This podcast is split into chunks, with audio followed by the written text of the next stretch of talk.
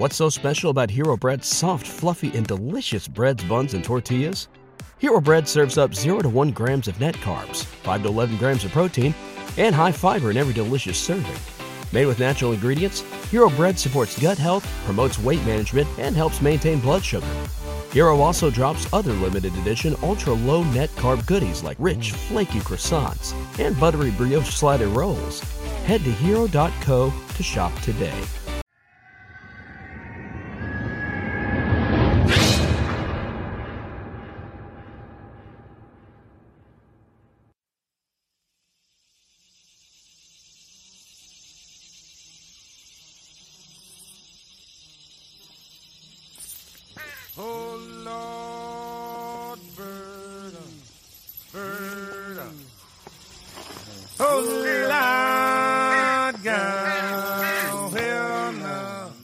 This is the story of America's bloodiest prison, told by the people who lived it, both inside and outside its gates. The brutal history as you've never heard it before, from its origin as a slave plantation to its gradual growth as the bloodiest maximum security prison in America. To those outside its gates is known as Louisiana State Penitentiary at Angola, but to those who have spent time inside its gates, it's known as Bloody Angola.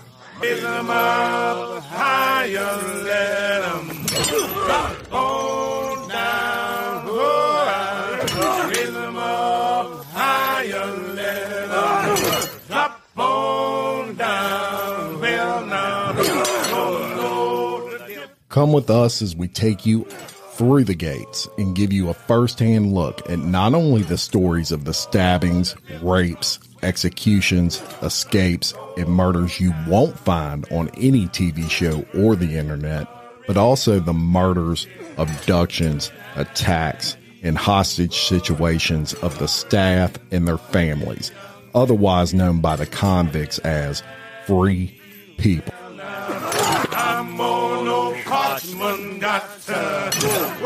Bloody Angola is a comprehensive, no holds barred podcast that takes you on a journey through time from its inception as a slave plantation to America's largest maximum security prison, where 80% of its population will die inside the wire.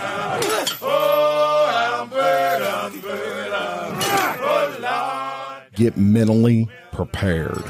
Sit back and listen as we cover these stories in detail. in ways that you've never heard before from people that lived it, breathed it, and died with it. Bloody Angola.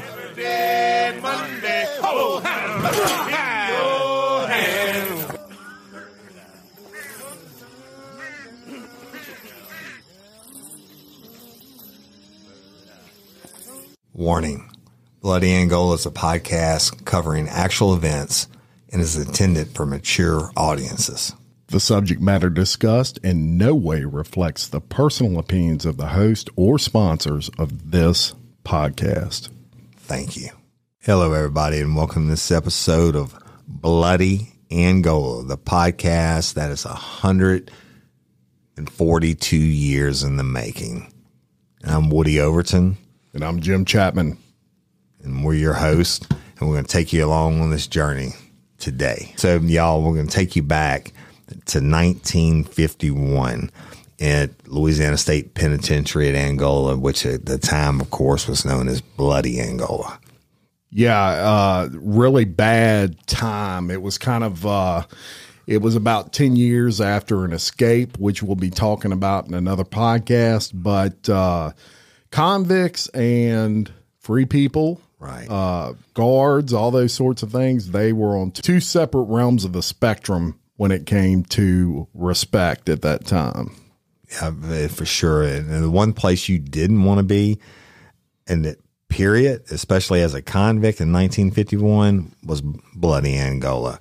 And the conditions, there was no oversight, y'all. That um, it's not like it is today, where you have media and stuff like that. Nobody cared. These guys got sentenced to most of them to life at Angola, and it was fuck. It was harsh times, and they they used them for what they were, which is a commodity to work the plantation to produce things to offset their costs. Yeah. And it was also a time they didn't even have uh, hot water. Oh no, they shit. They didn't have anything. Hot water, the clean clothes. If you don't have hot water, how are you going to wash your clothes? Right. right. And the conditions all day long, they had them out in the field doing what they call pushing the line. And you get up in the morning, they march you out to the tool sheds. They give you your tools. And yes, they had hose and scythes and things like that. And they would put them in a line. And all they did all day long was plan the season. They planted and catch a, you know, a break. Uh, no, you didn't get breaks. You, you got something to eat for lunch, like a piece of bread. But meanwhile, the whole time you're underneath the gun uh, on, with the correctional officers on horseback and they're pushing that line in the Louisiana heat, the Louisiana cold, wind coming off the Mississippi River. Tough times. Yeah, and and look, the attitude back then, and look, some people have the attitude now that hey, these are prisoners. Most of them murderers uh, or really, really heinous crimes, and so fuck them. You Ra- know, rapists, chomos, child molesters, murderers, the worst of the worst, right? But the deal being, there's a saying you can judge your society by how you treat your prisoners, how that society treats their prisoners. Well, in 1951, if that's the case, America would have got a big fat F. Yeah, there's no doubt about it. Even today, uh, Angola is is the largest prison, if I'm not mistaken, in the country. Absolutely. It's- it's over 18,000 acres. Yeah, and over I think it's or close to seven thousand prisoners. Yeah, it's it's a whole bunch. But back then in 1951, you know, the the sole existence, the sole reason for Angola was to house the worst of the worst, or who they said was the worst of the worst. But nobody wants to spend money on it, and I mean no money, from clothes to to where they live. Like Jim said, no hot water. But like, can you imagine pushing the line and being in the field all day long and then coming back? Their living conditions, their cells were rat infested. just totally rat infested and and uh, just to lay it out for all the listeners and viewers out there uh uh and kind of give it a comparison to today when we're talking about like a supermax type prison there's one in Arizona right now and it and it's famous for housing the worst of the worst from the Unabomber to uh the, the Mexican drug lord Right, uh. El, El Chapo, Chapo. Yep. um, you know, it houses the absolute worst in society. Well, that's what Angola was back in those days. That was where you sent the worst of the worst. Angola was the supermax without the rules that the supermaxes have today. And, Yes. and the rat infested cells. Imagine this: you're sleeping and you wake up and there's a rat nibbling on your ear. Right? That's the kind of conditions they have. But guess what? When what do you do? You freak out. Maybe they ate some of them. I don't know because the food sucked. But the you if you went to complain, guess what happened? You got your ass beat. Not only by the guards, but by other prisoners. And back then, they used prisoners that were at trustee status to help guard the other convicts. Yeah. And they beat the shit out of them. I believe they called them foremans. That's right. That's right. It's the foreman. That's what the word is. And so imagine this. If you are down for the rest of your life and you make the position of foreman, how much stroke do you have? From everything from how much food a person gets, what job they get, what beatings they get. And if you, you don't like what the foreman said, they literally beat you. A lot of them, they beat them to death. Yeah, and it was you can only imagine. You know, I'm sure they were looking at the foremans as like an Uncle Tom or something Right, like right, that, right. and you're working for the man. But, but you you weren't going to say it because you asked to get killed. But now the one thing the foreman didn't want to do is actually go as far as killing them because when you kill them, what are you doing? You're taking away the commodity, uh, which that's what the prisoners were, a commodity that makes money, meaning uh, they produce something to get back to Angola. That's right. So they were more valuable alive, essentially, than Yeah, and it's not not just the, the the hands in the field, y'all. That's what they call them. But they even had the free people that live on the B line, and the B line, uh, Angola is so far in the middle of nowhere. And the road to get back up there until the late 90s, it, when you turn off of Highway 61, that road is so curvy and so hilly going through the Tunica Hills. It would take you 40, 45 minutes to get up there. And then back in, in 51, shit, I, I couldn't even imagine. It was probably gravel. Yeah. Then, uh, uh, but the B line is where the free people lived, the convicts and their fam, not the convicts, the uh, guards and their families. And so some of the inmates, the they got assigned to work in these houses, and my mama lived there during this time. My my, my aunt was born on Angola. She would end up being uh, the longest tenured law professor for Southern University, and she's deceased now. But they lived on Angola on this B line, and they had an inmate assigned to them that cooked for them and cleaned for them. And Jim, we were talking to my mama earlier, and she said one thing she remembers is the day her sister was born, Cynthia, that my grandfather, who was the first parole officer stationed at Angola, um, had the inmate in the kitchen making biscuits. And my mama says she just never remembers seeing so many biscuits in her life. But that was a rarity. For most of them, they didn't have the nice white clothes to go to work. They they were doing slave labor, and that's the fact. Yeah, essentially that's what it was. And you know, back then they they kept records of uh uh, there were so many massive just deaths in Angola Yeah, during that right. time from from all kinds Every of day. different things Every day. every day. Um, and the records they kept, you'd find it interesting to know that 28% of those deaths during that time. So you're talking more than one out of every four prisoners that died, and there were a ton of them. Uh, they wouldn't even list the cause of death. That's right. On their death certificate, there's no cause. Like it, if if the state executed somebody, at least they would put homicide by the state of Louisiana. But 28 percent had no cause. Why do you think that is, y'all? Yeah. Because And- well, the, some some of the ones that let me check this out, and, and and Jim, you do some of them because this blows my mind. The the deaths that were happening daily, and now remember they didn't want to kill them, uh, they necessarily because that's taking a commodity away from Angola itself. But if you have so much brutality, so much know, like the the foremans uh, that that are really don't answer anybody but to uh, the occasional CO. The the human nature just takes control. You, you become animals like, and but they they show that the causes of death. No, not the twenty eight percent that didn't have any causes, but check this out. Some of the causes of death that were listed on these death certificates are hemorrhaging. I mean, fuck, that could be anything, right? Yeah. They, Bleeding somebody out. Cut their, cut their leg and bleed out. It could be a brain bleed. Of course, they didn't have uh, MRIs and shit back then. Then shock. What the fuck? The, the I mean, what happened so bad to you? You're already a bad motherfucker. But what happened so bad to you that you die of shock? yeah. Yeah. And it happened every day in Angola. Drownings. Drownings. Uh, and there was nowhere, we were talking about this earlier, nowhere to drown. There's nowhere to drown. They had the, the showers, right? And the showers that they had, there was no hot water, uh, but the, they had it. I mean, these are on death certificates of inmate drownings. The only thing I can figure is they tried to hit the Mississippi River and drown, or maybe, like you said, somebody got a bucket of water and stuck somebody's head in and drowned them. Maybe Yeah. like waterboarding to the extreme, right? Yeah, exactly. Uh, how about this one? Accidental shootings.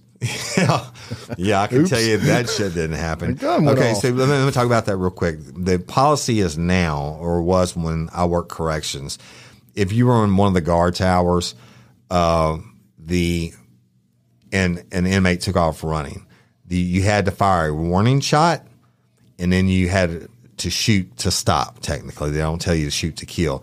If you're on pushing a line on horseback and an inmate runs off, same thing. You got to fire a warning shot, then shoot to stop. But if two these inmates have weapons, they they have tools, they have implements, they have to sign out every day. If two inmates started fighting with weapons, you didn't have to fire warning shot. You sh- you shot to s- allegedly stop, but I guarantee you, know, if you shot him in the head, nobody cared. But accidental shootings, yeah, somebody's covering their ass on that one, bro. The gun just went off. And then like, oh yeah, What happened? They, I mean, Barney Fife. Yeah, I, I, you just this goes back. I mean, you know, it goes back to the mindset, y'all, of nobody cared about these people. No. If you can get away with putting a drowning or an accidental shooting on somebody's death certificate, you're just you're just filling out paperwork at that point. And in like this this one, broken backs. This Yeah. is actually another cause they listed broken backs.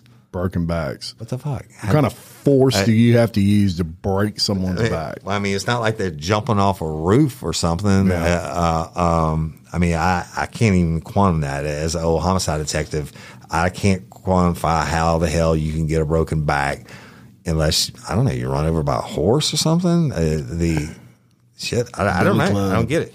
But it had happened. These these are the ones that they. I guess they thought there may be something questions that are come back on on this particular death or whatever. Say they actually took the time to list the calls because the other twenty eight percent they didn't give a fuck. Yeah, so that tells you how bad those had to be. no that's what They didn't even write them they were like, oh shit, we might want to cover our ass on this one uh, and just list this.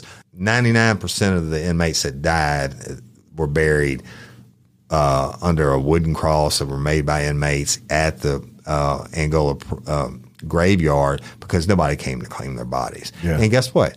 I'm sure they weren't reaching out to the family members to say, "Hey, uh, uh, Joe got a broken back and he's dead." Right? I mean, Yeah. uh, or maybe they sent it by snail mail. Right? There's no internet and and long distance calling. If you remember back then, shit, you had to do, get an operator to do any kind of calling like that. The conditions were horrible. I mean, the causes of death, the the food, the the clothing, and, and it just reaches such a crescendo that at some point something had to go off. Here's the interesting thing uh, about this whole situation. Nobody knew this was going on. There was there was not media like there is today. Angola didn't have any coverage. Uh, uh, that's extreme part of um, West Feliciana, and back then, even you know, it's black and white television with rabbit ears, and the, the it's not like media today. And I, I, and people will never get that, Jim. And I, I, I, in all our other podcasts we do and everything, I don't think people remember a world without the media like it is now. Yeah. Back then, these were like you went to Angola, basically you were going to die there. You were a forgotten soul.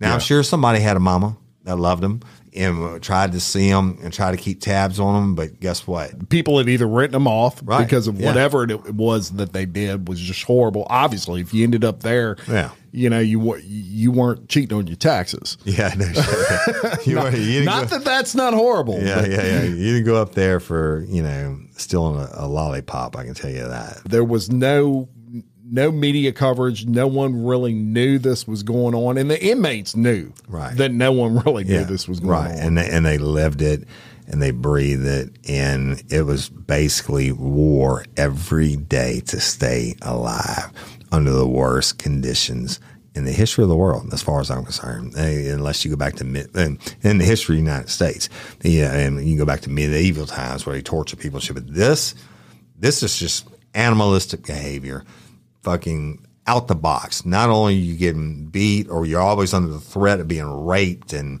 murdered, they're working you like dogs and or slaves in the field, and they kill you. You know, Yeah. and, and and they write some bullshit off. But at some point, I like to think if I'd have been there at some point, I've been like, fuck you. I've had enough. I want to do something about this. But the problem is, you got your foreman, you got your correctional officers, and they, I mean, they see if somebody stepped out of line before or tried to buck up. That's what they call it, y'all, in the prison system. Anytime an inmate does something to stand up for themselves or to ride or whatever they call it, bucking up. So they see other person talk back to the foreman, bucked up on him, and they fucking killed him. But at some point, collective masses, you, I mean, it's human nature. I think they had to do something. Yeah. And so they get together. You know, basically they say, What do you do? What do we do? What do we do? We have no options here. Nobody knows this is going on. Uh, our friends, you know, these these prisoners, they have friends that are prisoners and they're dying left and right. There's not a fucking thing anybody's doing to stop it. And you can't tell anybody. What do you do? What do you do? And it dying left and right in the worst ways possible. And the ones who aren't dying, probably wish they were dead. The suicides were probably were, were just everyday thing too. The, the people that just gave up. But the other ones, they're like, holy shit, you know, rats are eating on me. I got no clean clothes. They're working me all day and, and, and to death. They, they beat me if I do anything. Uh, uh, the guards and and other prisoners are beating me. Rapes are, are relevant, but at, at some point, even like today in prisons, the people get together with their own gangs. There's no blood and Crips in, in the prison together. They get together as one big gang. And then the, you know, the white supremacists get together and the Mexicans get together. Well, back then they started to form little groups. I would say it's for protection. Yeah. Yeah. A hundred percent. And there was one group in particular, and we'll do an episode ab- about this at, at some point, but they were known as Red Hats. Yes. Yeah, They were kind of the worst of the worst. Yep. And and the I, it's just human nature. You get together to survive. Two is stronger than one. Three is stronger than two. And this this happens, y'all. Uh, they started having groups because the conditions were so bad. And you know what? You got nothing to lose really because you're probably going to get murdered uh, anyway, uh, or worked to death or whatever. But they started to getting together, and they came up with the idea to get as many razor blades as they could. Now, how do you get that? Okay, well, remember we told you back in the episode the walls they made them shave uh, like almost every day and get hair What's so special about Hero Bread's soft, fluffy, and delicious breads, buns, and tortillas? These ultra low net carb baked goods contain zero sugar, fewer calories, and more protein than the leading brands, and are high in fiber to support gut health. Shop now at hero.co. cuts and stuff like that. And even today, uh, the inmates can request razors, and they give them these disposable razors, and they're supposed to get it back. Well, the guards don't always check. So back then, they started getting razor blades and, and stockpiling them and saving them. and they had an idea. As dumb as some of their crimes might have been, and as stupid as uh, as they may have been to commit them, it clicked. What's the best way to get back at this system? What will get the most attention, Attention is the main thing. and at the same time hurt the institution? What can we do? Now, this is when they start forming for survival. What can we do that not only will hurt Angola, but it'll cause attention to our situation, which is everything we've already told y'all. Yeah, they were trying to think of the most grotesque thing they could do that wouldn't kill them. Right. Because anything, you know what? They, anything less, that they wouldn't like, it wasn't like when they went on a hunger strike, anybody would have gave a fuck, you know, uh, or whatever. So they got all the razors together and they deformed, they, they developed a plan. Yeah, and that plan basically was we'll all slice our Achilles heel, slash it. That, that makes my, it just made my Achilles hurt Yeah. when you said that. Uh, everybody knows where your Achilles heel is located. There's a tendon there that runs straight down, uh, runs the back of your back of your leg down past your ankle. Uh, that's your Achilles tendon, and it actually runs all the way up your leg. And um, they slashed it. Took the razor blades and sliced their own Achilles.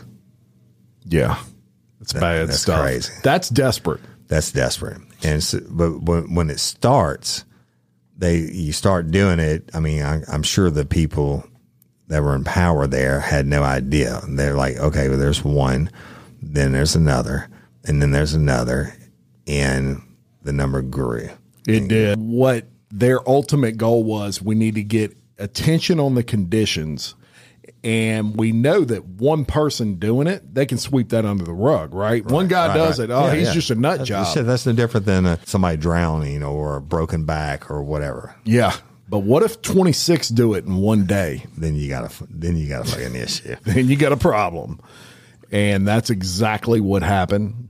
26 inmates uh, slashed their Achilles heel. Then it became 27. Yep. It's not like one person committing suicide. This was 26, then 27, and then ultimately 31 did it. And they did it because it hurt Angola, and the people at the head of it were like, holy shit, that's 31 hands we don't have in the field making us money. There's the other side of that. And, uh, you know, it's one thing for them to do it. Uh, it's another thing to have them out of the field. You've got 31 inmates that all of a sudden ain't ain't uh, hoeing hoeing fields out there doing whatever it is they do. That's right. Costs you money. It, it costs you money, and and they're out for like eight to twelve months, but you still got to feed them. You still got to house them, and now you got inmates that are in their cells during the day. They got to be guarded that are in the field. It's costing them money, and that you know, money talks, bullshit walks, right? But it's costing them money, but it got outside the wire, people. And when the public found out, holy shit, even in 1951, even if you were a shitbag that went to Angola to die, nobody could, just like it made my Achilles hurt when we're talking about it, people responded. Yes, they did. The news, you know, put yourself in a position today, even today, if that happened. East Baton Rouge Parish Prison had, or even Angola today, had 31 prisoners do that. You better believe tomorrow, everybody, including the governor, would be in Angola They're wanting to know be what's there. They're going to have oversight committees. They're going to uh, investigate it. They're going to and they're going to find out what the problem is. Because you know what? If 31 people slash their Achilles heels, that's a that's a cry for help. Yeah, that's as about as grotesque as you can get, and you're doing it to yourself. And so the media attention did come. You know, even back in those days when news traveled slowly, it would spread. It, it spread it from one news source to another, and the inmates started seeing that. And when they did, uh, they came up with another plan. And they said, wow, if we got this much attention slicing one Achilles heel, what if we do both? Y'all believe that? Both, Both Achilles heels. I mean, you basically are crippling yourself for life. Yeah. Yeah. And the news media went ballistic. Yes. News media just didn't get access to Angola back then. Okay. Yeah. They, the, the, the powers that be didn't give a fuck. They, they- You could come up there and say, Oh, I'm trying to do a human, human interest First piece. They're like, well, fuck you. Yeah. You get out. They, they, they, we have our own rules. We live our own shit. But then it's sneaking out that all these people are slicing their Achilles. And it got out, y'all. The news got a hold of it. And one inmate described it this way. He said, it didn't hurt much. He said it was just a sting when I started cutting. But when that tendon snapped loose, it flew up my leg. Mm. And it was the worst pain imaginable. Just snapped. Snapping. I, I'm telling you, it's making my shit hurt right now. I'm thinking I'm doing it. You, on camera, you can see you hit that, and I could see you know it starts to cut, burns a little bit when that bitch takes off because it pops. It's under tension. Yeah. it pops up your leg. Holy shit! So that pain basically starts at say the the right at your ankle, works its way up past your calf, working its way up down the back of your thigh, and it's a pop. It's it's like busting a yeah, rubber band in half. Yep. How desperate do you got Ah, to be? I was going to say, but how bad did it have to be for you to cut your shit, and then on top of it to cut both of them? yeah, That's like people saying they sliced their own throat and shit. Uh-uh. If you bad enough to slice one Achilles heel, you a bad dude. If you you you have that feeling when it, it, it shoots up inside your leg it, it- towards your penis, and everything is just on fire, and you you're about to pass out. But then you gonna turn around and slice the other one. Yeah. you are under dire circumstances, motherfucker. you're King Kong in the prison system. There ain't no doubt know, about but, but that. it- it's so bad. Well, I mean, the only other option I, I would think in their brain is death. Yeah. and and but death happened every day and didn't get the response that the Achilles heels got. Well, and and as yeah, I guess they expected, it got so much attention. It it put pressure on the governor, basically. That's right. Governor of the state of Louisiana put a lot of pressure on And, him. and in March of 1951, the governor formed a committee to investigate the inmates' charges because it was under the media pressure. The committee included reporters, judges, nurses, reformers, and even Negro leaders. And then uh, I was like 34 people in all on the committee, right? It was a huge deal, and let's take let's take you back, folks. This is 1951, so there's no civil rights still at this particular point in time. Yet they included Negro leaders, and the reason I, you know, I would think that they did that is because even at that time. Now it's damage control for the governor. Right. Governor's Abs- freaking out because this is this is I'm sure national attention by this point. They they slicing both of their Achilles. The governor's got to get elected too, and goes back to you you you judge your society by the way you treat your inmates. That's right. So it's a it's it's become a major embarrassment. They're trying to clean it up. And to the governor's credit, he used people that would be kind of experts in what was going on, judges, uh, nurses, the media that can report it. reformers. Yes, Uh, media. uh, Thirty-four reporters. people in all. and and the reformers being the people that have all had always been advocating for changes and improvements at Angola, but their cries fell on deaf ears. But the governor, who's got to get elected again, hears about it. I mean, any human being hears about people slicing their, their Achilles, if, if, unless you're a serial killer, and would care about that, even even if it's prisoners in Angola.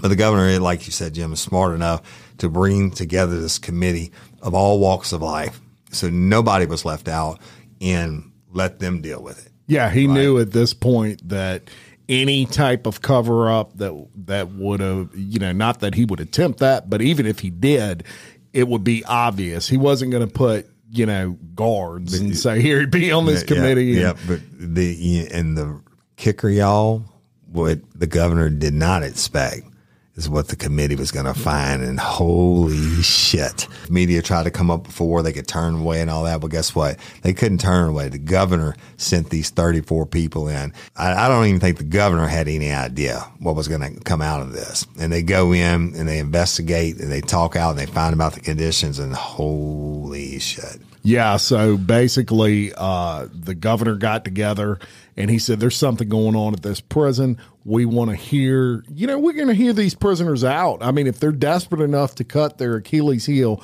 we want to find out why, and we want to try to rectify it. So he put together the committee, and their job was to basically find infractions and, in, in when I say infractions, I mean things way out of the box of just everyday business when it comes to dealing with That's like violations against human nature. Yes. You know, uh, uh, the way- there is there is a root cause of why these people are slashing their heels. Yes. Uh, and that's what he did.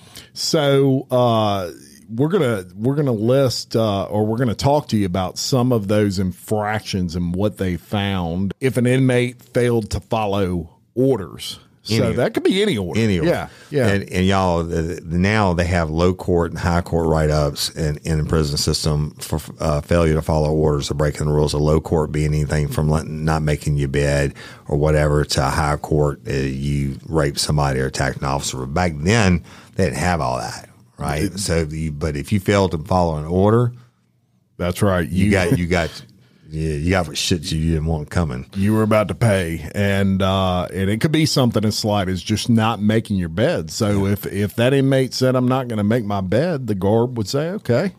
He'd be forced to lay spread eagle spread eagle on the floor and his arms and legs picture this y'all would be held out by other prisoners. So he'd grab some of these guys boys right? And he'd say hey I want you to grab his legs. I want the other one to grab his arms. So he can't kick and he can't move his arms behind him and block whatever it is they're about to do. And right, right, imagine when this is going on too, painting the picture for you. This inmate knows it's coming, and he's seen it happen before. Yes. he ain't going down willingly. That's so right. he's having to get his the the person in charge, even if it was a foreman, is getting other inmates to hold him down against his will. And I'm sure he was crying and screaming, "No, no, please don't do it! Please don't do it!" So, according to the report, a prison official would then beat the inmate with a leather whip, which they referred to as a bat. for a minimum, a minimum of 30 blows. 30 blows with the strap or the bat. Yeah. That is bad shit. Yeah. A leather whip. Yeah.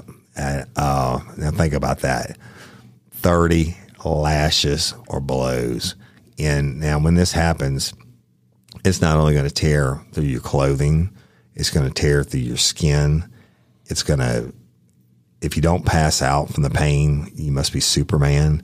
But get, and it's your friends that are holding you down. Yeah, and this particular uh, form of discipline, according to the report, every single prisoner ended up in the hospital infirmary, That's right. or in the prison infirmary. And the the reason they did thirty blows, y'all, is because thirty one would have killed them. Yeah. And and but thirty blows, they send them to the hospital, the infirmary for a couple days, then they put them right back to work. yeah, right They, there in the they didn't want to kill them as a commodity. That's right. That's 30, right. They had it to science. Thirty blows is is about the most a person can take without dying. Uh, But guess what? Some of them did die from the shock. Yeah. it's on. It's it's been listed. and then some that weren't even listed. I would imagine yeah. were some, were Some some it, it may have been a lot more than 30 blows on some of them, right? But you know, Jim, uh, going to the next one, um, they had sweat boxes. Now, my daddy actually told me about this. My daddy, uh, my grandfather was the, the the district attorney that prosecuted anything that happened in Angola. And at one point, when he was fresh out of law school, my daddy was the assistant district attorney underneath him, and he said he was up there on a murder case, and that's the first time he saw all the sweat boxes. And holy shit, the, basically, y'all, the sweat boxes were used to torture prisoners, and they were. It was a four foot by four foot enclosure with a tin roof. And then mostly they're out in the fields. Let's say you're doing whatever on the line, they pull you off the line, they throw you in this tin sweat box at the hottest time of the day. And most of them were left in there for at least 12 hours. And that's where your deaths from heat exhaustion and all that come in. But the, my daddy saw him. He said, "Buddy, I saw it." And he said, and like, he, when they brought that prisoner out, and I saw it, he said, "You smell it." I, I thought to myself, "There is no way somebody could live inside of that." It's it's really unbelievable. And let me tell you how hot tin roofs get from experience. I have a a lean-to shed that I built on the back of a larger shed that I built, and they have the tin on the top. It's just rolled tin, and uh, Roll Timmy, and y'all has like waves in it. yeah, last weekend I went out there to grab my lawnmower, and it was probably hundred degrees outside. I it was a noticeable difference when I stepped four feet into that thing. because of the the reflects the the intensifies the sun and the heat, right? It becomes a microwave. Right, right, right, right. Yeah. So it just fries. It it, it, it, it superpowers the sun. Yes. And, and It absorbs it absorbs it and then projects it downward. inwards. Holy shit. Yeah, And they even- microwaved them. And if you're not from Louisiana, I'm gonna tell you something. This past Saturday, I, I uh, my dad and them guy couldn't come to cut the grass, and they're having somebody come take pictures.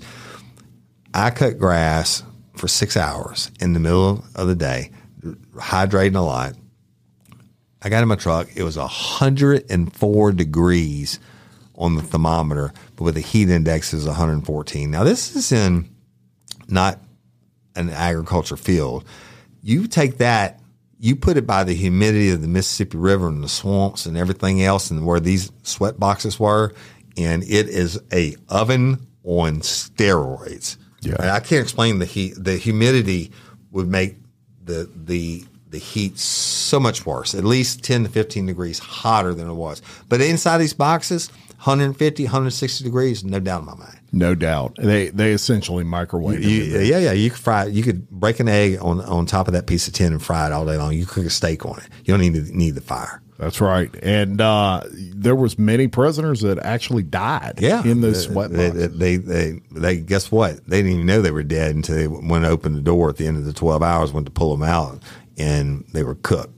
Yeah. like a sausage. Yeah. right. The guards didn't pull them out. They would have had another inmate come pull them out. Cooked sweat boxes. Crazy as crazy AF.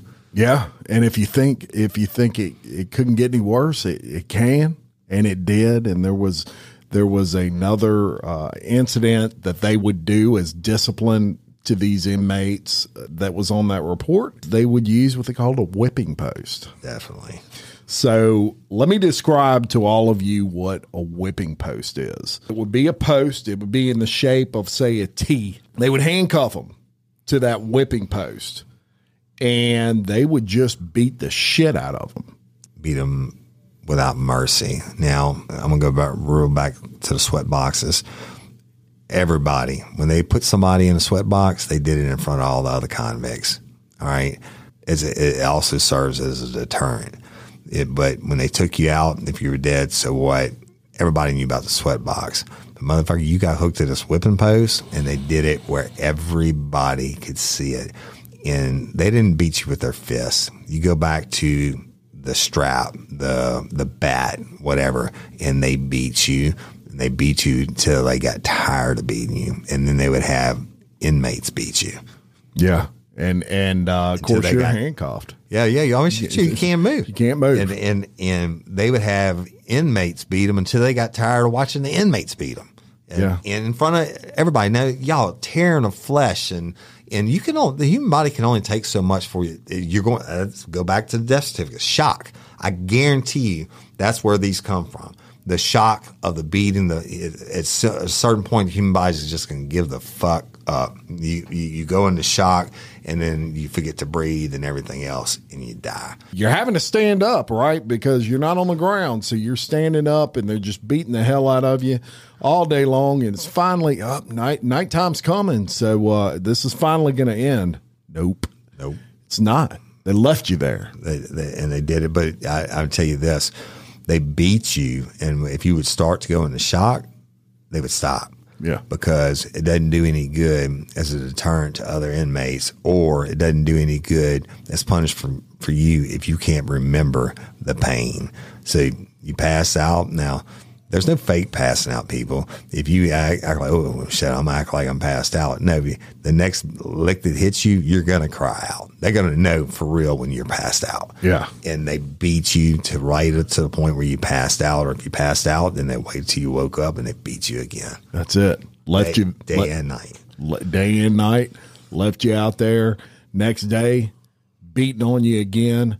Hey, and, Repetitive. and they're not feeding you, and they're not giving you water. They, they, you are there, and I mean, it is like Lucky Land Casino asking people what's the weirdest place you've gotten lucky? Lucky? In line at the deli, I guess? Haha, in my dentist's office.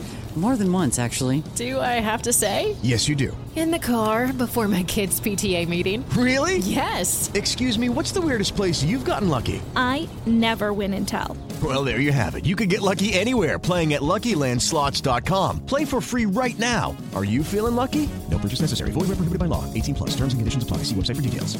In just a few weeks, DraftKings Sportsbook will be live in Ohio. Right now, all new customers will receive $200 in free bets when you sign up today using code SWING. Gambling problem? Call 1 800 589 9966. 21 and over and physically present in Ohio. Eligibility restrictions apply. See terms at DraftKings.com slash sportsbook. Subject to regulatory licensing requirements. One per new customer. $200 issued as $825 free bets. No purchase necessary for sweepstakes. Void where prohibited. Ends first day DraftKings is allowed to operate in Ohio. See terms and official rules at dkng.co slash OH.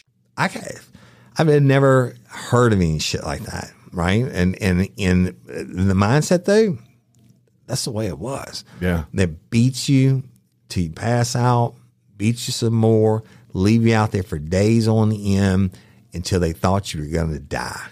so when you got to the point that you were, you were starving. You were starving. Yeah, it's like three days you can go without eating maximum Yeah. uh, before you before you die. So you think, okay, I'm to the point of starving. I'm I'm I'm totally exhausted. I've been out here for days. Uh, they would pour Epsom salt down your mouth And imagine that. just to dry you out. Imagine that. Like if you weren't already dried out enough, you're starving, you're at death's door, and to take it and compound the the horror even further. Now, y'all, this wasn't done behind closed doors. This is done where everybody could see it. They were making a point right when you're at death's door, they hold your head back or get other convicts to hold your head back and they pour Epsom salt down you. They force it down your throat. Yeah. Yeah. Uh, and so those were the things, the kinds of things that they were discovering. This committee. Tell them about the Red Hats, Woody, and and uh, what what their conditions were like. Those of you who don't know, and we'll, we'll expound on it again in later episodes, the Red Hats Hat cell block was the worst place in Angola I guess besides death row. And later on, that would transform to the infamous Camp J in the Red Hats cell block. And I can tell you, I can see it in my mind's eye because I've been there. The, is at the long end of this uh, dirt road, and it sits on the right hand side. It's a single story, small by comparison uh, um, today's cell blocks, small white building and it's where the worst of the worst were housed in Angola. Okay, uh, um, you talk, you think the conditions were bad in the rest of the prison. Red Cell Block made them look like a five star hotel. Where the the rest of the the prison, a, a lot of the uh, Angola, the camps were dormitory style and stuff, it, and some of them were cell blocks. The Red Hat cell block was confinement cells. All right, there were no lights it's like a dungeon. The, I mean, literally, you walked in, and when I walked through that cell block, it was still, you couldn't see deck. It was dark, uh, except for the light coming through the squares on the door on either end. It was horrible, and it was a place you didn't want to be. But it was like a dungeon, and the rats were so bad. They said that the floor appeared to move by itself. It's just unimaginable. But, but you know what? rats got to eat. Yeah. Why are rats there? Rats got to eat. The guards would basically, you know, they'd have to feed inmates, but they didn't have to feed them, you know, T-bone steaks. Right. You, no, you got whatever the hell. You got the worst of the worst. Yeah, yeah, the worst of the worst, and and especially the Red Hat cell block, which housed the the worst of the worst as far as prisoners of that time. They would serve them dinner in buckets. Just these, it was described as stinking, stinking buckets, just disgusting. It would like it would gag you if you smelled it. Yeah, yeah. The worst smell times ten, and and the food was so nasty it would slosh. Right. It's like a bucket. slop. It's not like it was a piece of cornbread here and some greens here, whatever. It was fermenting, rotten maggots. You know that horrible death smell you get, and it's in these stinky ass buckets. Now the these convicts that were in these cells, they're in there not for the crime they committed on the outside. They're in there for how what they did or what was perceived that they did inside. And the worst offense would be attacking a guard or killing another inmate or whatever. And one of them was in there because a free person said the inmate rubbed up against his daughter's butt back to it, the rats are there for a reason. Yeah, so these these buckets would be carried in by these guards, and you know they didn't give a shit. They had to they had to feed them, but it didn't matter how they right. did it. So they basically take these buckets, they would just chunk them in there, and that bucket would hit the floor, and that food would go everywhere. Slosh out. Just slosh out the disgusting smelling buckets. And you're basically fighting the rats for the, for food. the food. That is fucked up. Yeah, I and could, so many rats. The it. floor looks it. like it's moving. The, the, floor was moving with rats. You are on your hands and knees trying to suck up anything you can. Because here's the deal: you're at death's door, and when you are starving, people. I'm not talking about having a little hunger pain. I'm talking about you are starving. You're nutrient deficient. You are absolutely going to die if you don't eat. So you're gonna, you're sucking up maggots. You're sucking up whatever the slop is. You might bite into a rat, get in a rat, but you're literally fighting the rats for your sustenance to survive. Yeah, it was it was really bad. And these are the findings.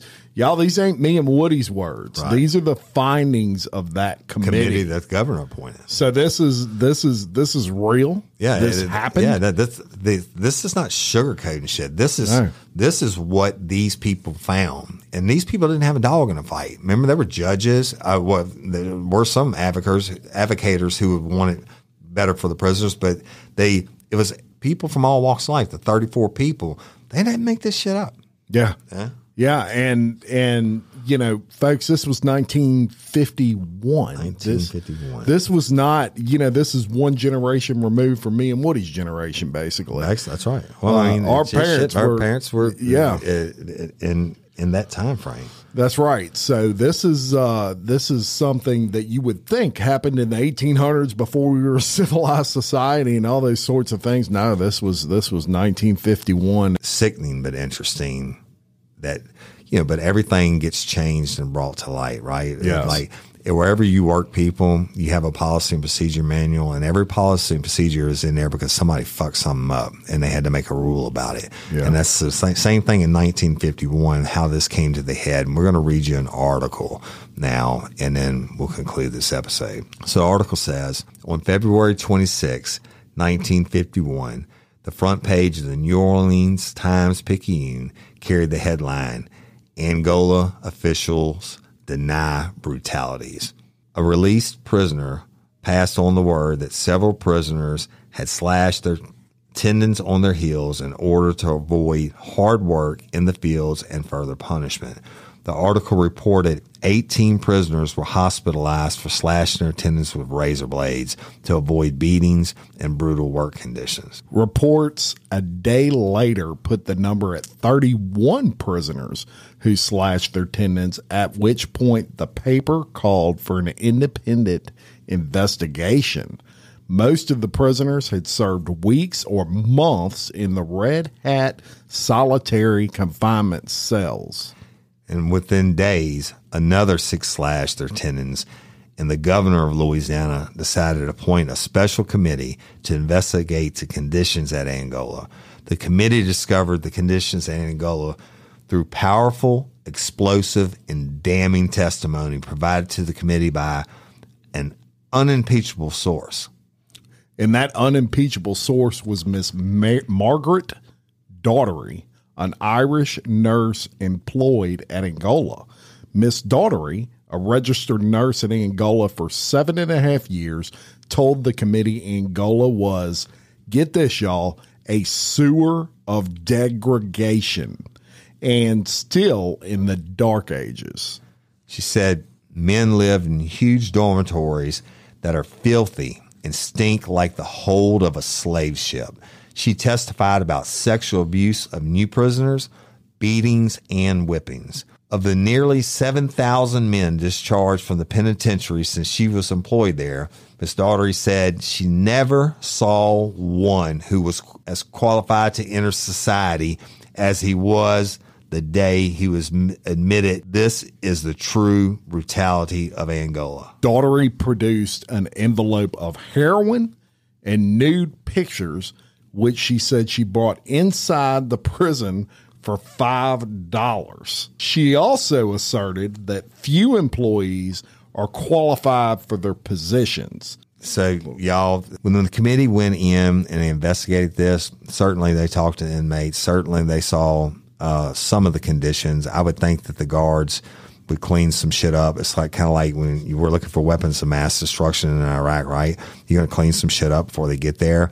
But this lady, and I'm, I'm going to put a personal touch on you for you. This nurse, Miss Margaret, went in to testify. She was the only nurse that worked in the infirmary at Angola. And my mama told me about her. Remember, my mama lived on Angola at this time, where she was raised uh, on the B line with the free people, free people inside the wire. My mama said that the inmates or the convicts called Nurse Margaret the angel because she was the one when their tendons were slashed. She was the one that they saw first, and she sewed them back up. One thing that really needs to be impressed upon is there's a lot of ways to sweep things under a rug. But when you have someone that's a nurse that was of her character, you can't overcome that. She was the proof, right? Because a prisoner that had been released is how they even found out this was going right. on. That's right. The prisoner contacted the media as soon as they got out, which may have been the next day, and said, This is going on. They started investigating. She came forward. And another thing that, that I would like to read from her is Daugherty saw this magnitude of suffering because there were often no doctors at Angola. That's right. Just like what Woody just said. That's right. She performed surgeries, administered shots, stitched up wounds, and even delivered the babies of women prisoners. Days after she testified, Daugherty resigned from Angola. Later, she explained that she told the truth despite the fact that the warden insisted that she lie and tried to bribe her, in addition to a threat from a local sheriff to prosecute her. The committee also heard reports of whipping by a few of the guards, which Woody will tell you about it. Former prison captain or overseer who was called to testify admitted that he himself had flogged a prisoner until his arms were tired and then given the whip to a younger relative who had flogged until he was tired, and the younger man had returned the whip to the captain, who meanwhile had regained enough strength to finish the punishment. The victim of this outburst was a Negro. His offense, as stated by the captain, was he brushed against my daughter.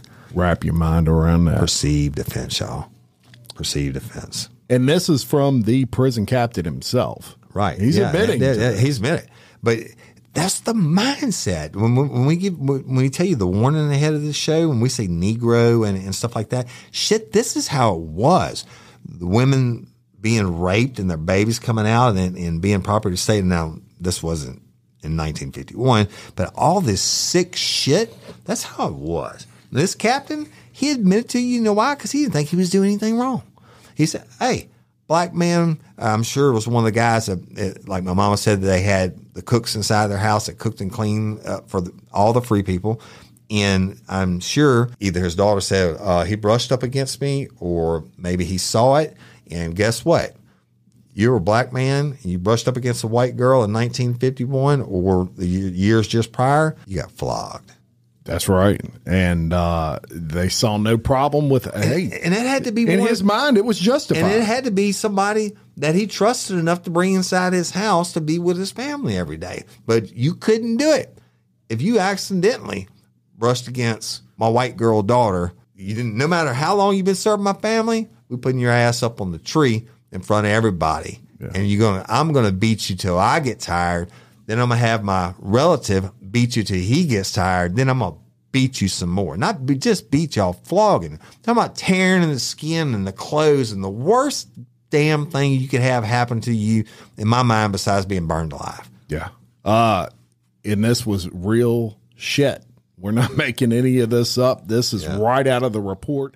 Uh, I want to go on in that report because uh, this the committee, of course, they're hearing all this and they describe this physical punishment as medieval. That's how they describe it. medieval was. times. Some raw shit. Uh, they made a reference at this point of one of the most what they termed as pathetic victims and that was one of the harsher cases and it was a 61 year old man who had been lashed with a leather strap 15 or 20 times until he lost consciousness. Then they went on to describe windowless concrete boxes no bigger than a small clothes closet that held as many as seven at a time. Yes. And then y'all think about that. There was no air conditioner. There wasn't even fans. You put seven men in a windowless box the size of a closet. I don't even imagine you could sit down. You probably had to all stand up. Yeah. It just and and smelling. Think about it. I mean, Yeah, just gotta- from the sweat, urinate and yeah, and everything else. yeah. Your bodily functions don't stop eh, because you're in a eh, box. And you got to breathe that shit. Yeah, you gotta literally, literally.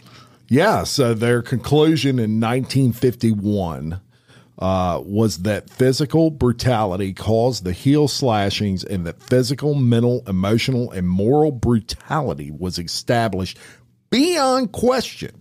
Uh, they recommended the abolition of corporal punishment and the solitary confinement in dungeons.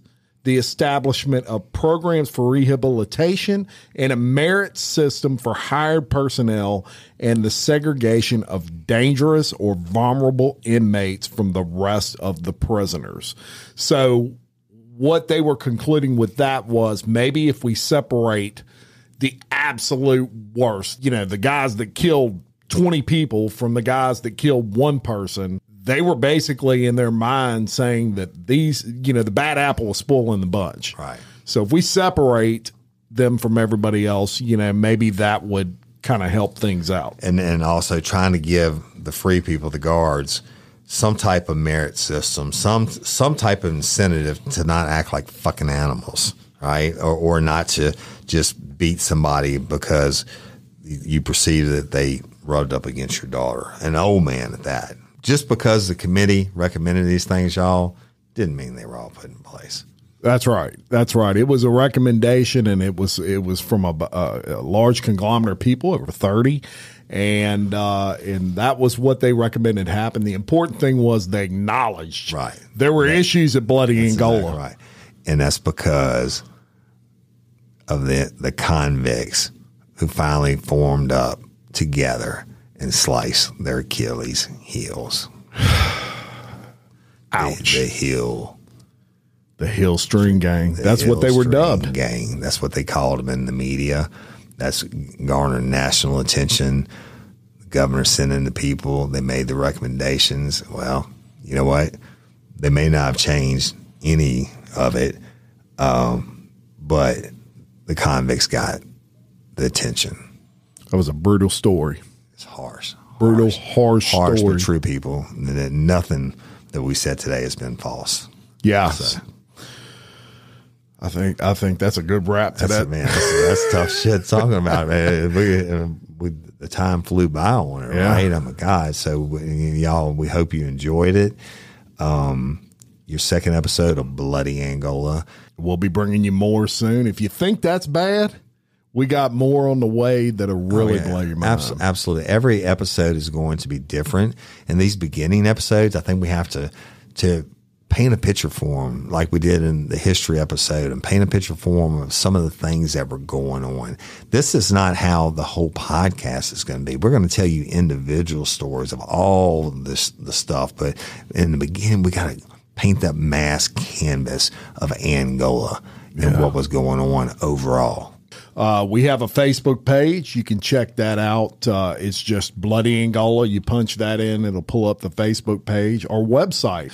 Not only can you get information, uh, it'll have all our episodes posted on there, but you can also see our sponsors, and it has a good description of you know their individual business and what they bring to uh, the community that they're in. And please check that out because these guys really support what we yes, do here. Yes, and look, gals. uh, every one of our sponsors, we back them one thousand percent. We are actually customers, friends, and these people are the best at what they do. Period. Yeah. So you can get all that on the website. There is a video version on YouTube of this entire episode, and it's going to be uh, pretty in depth. What you're going to get out of that video episode is you'll see pictures as we're describing. If we're talking about, uh, you know, a, a prisoner getting that's handcuffed to a to a whipping post, don't be surprised if you see a picture That's of one. right. And the, the red hat cell block. That's and- right. And all the different things. That's right. So there is a video version, but of course you can catch it also on all audio formats, Spotify, Apple Podcast, and Anywhere you can listen to a podcast, Yeah. go download, like, and subscribe to Bloody Angola. And Instagram also. Yeah, Instagram. We've got an Instagram up at Bloody Angola, and uh, and also you know we'll be showing pictures and things like that that you won't be able to get anywhere else. So check that out. Love, love, love. All right, y'all. And I'm Woody Overton. And I'm Jim Chapman, And we're your hosts of Bloody Angola, the complete story of America's bloodiest prison. 142 years in the making. Peace.